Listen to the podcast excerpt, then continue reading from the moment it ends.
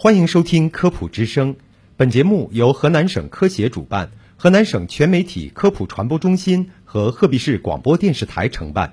我是主持人张驰。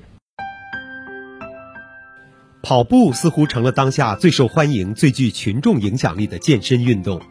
无论是在清晨还是傍晚，无论是酷暑还是严寒，也无论在街道、公园还是在小区里，我们随处都能看到跑步一族们在埋头奔跑。朋友圈中也总有人在不停地告诉你，他刚刚又完成了一个五公里或是十公里跑。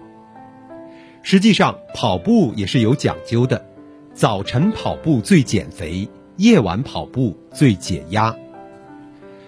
很多经常跑步的人都知道，晨跑之前是不能先吃早餐的，否则会出现胃疼的症状。如果长期如此啊，会导致胃炎，甚至会出现胃溃疡。那么，最正确的办法是先喝点盐水、温开水或者是蜂蜜水。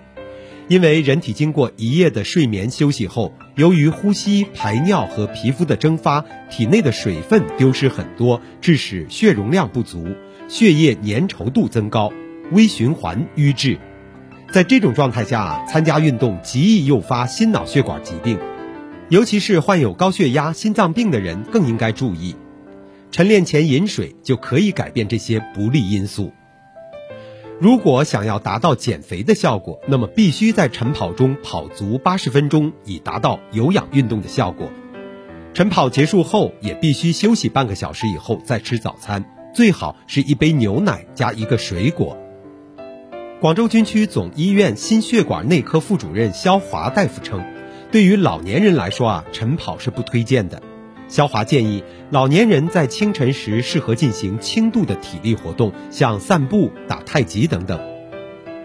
与晨跑相反，日本专家通过实验发现，夜跑时血小板的数量下降了百分之二十，这大大减少了血管栓塞的危险性。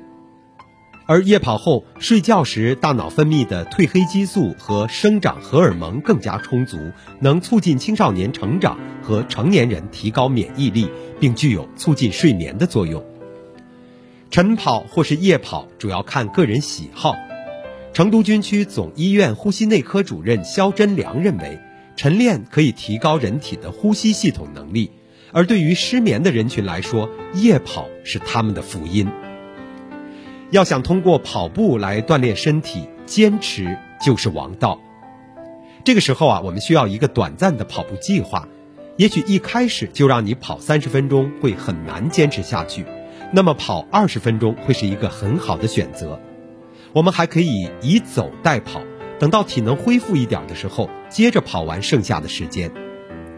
需要提醒的是啊，千万不要刚开始五分钟就放弃了。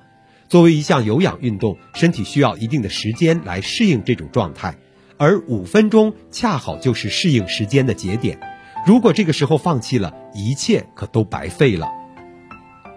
跑步对于大多数人来说是一种非常容易参与的运动，但是并不是所有的人都适合这项运动，其中包括心血管病患者、经常饮酒人士、睡眠不足者以及内脏有疾病的患者。另外，跑步后一定要千万注意：一是不能蹲坐休息。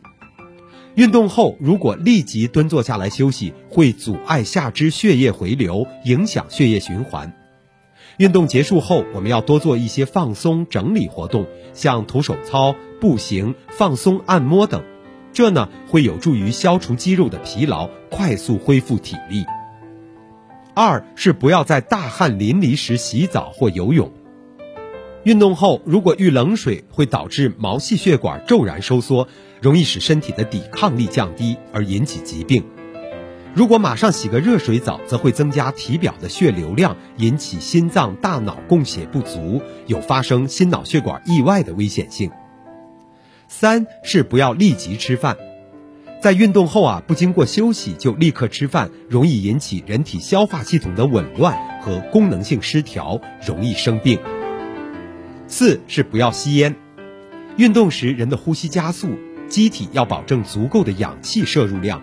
如果我们在运动后立刻抽烟啊，将会使肺内的含氧量减少，出现胸闷、气喘、呼吸困难、头晕、乏力等现象。